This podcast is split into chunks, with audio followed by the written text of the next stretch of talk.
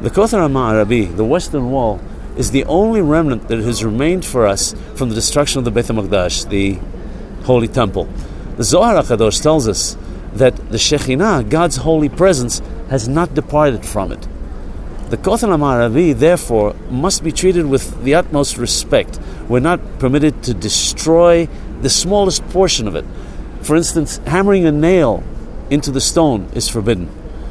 And we're not allowed to treat it in any undignified manner. Nowadays, the Kotel is well lit with electric lights. But it used to be at one time that the only light that people had were candles. And it was forbidden to place candles, as some people used to do, on the stone itself because that would blacken the wall. In addition, we're not permitted to use the wall for any purpose. Apparently, some people would also write their names on the stone itself of the kotel, and this was forbidden for the same reason.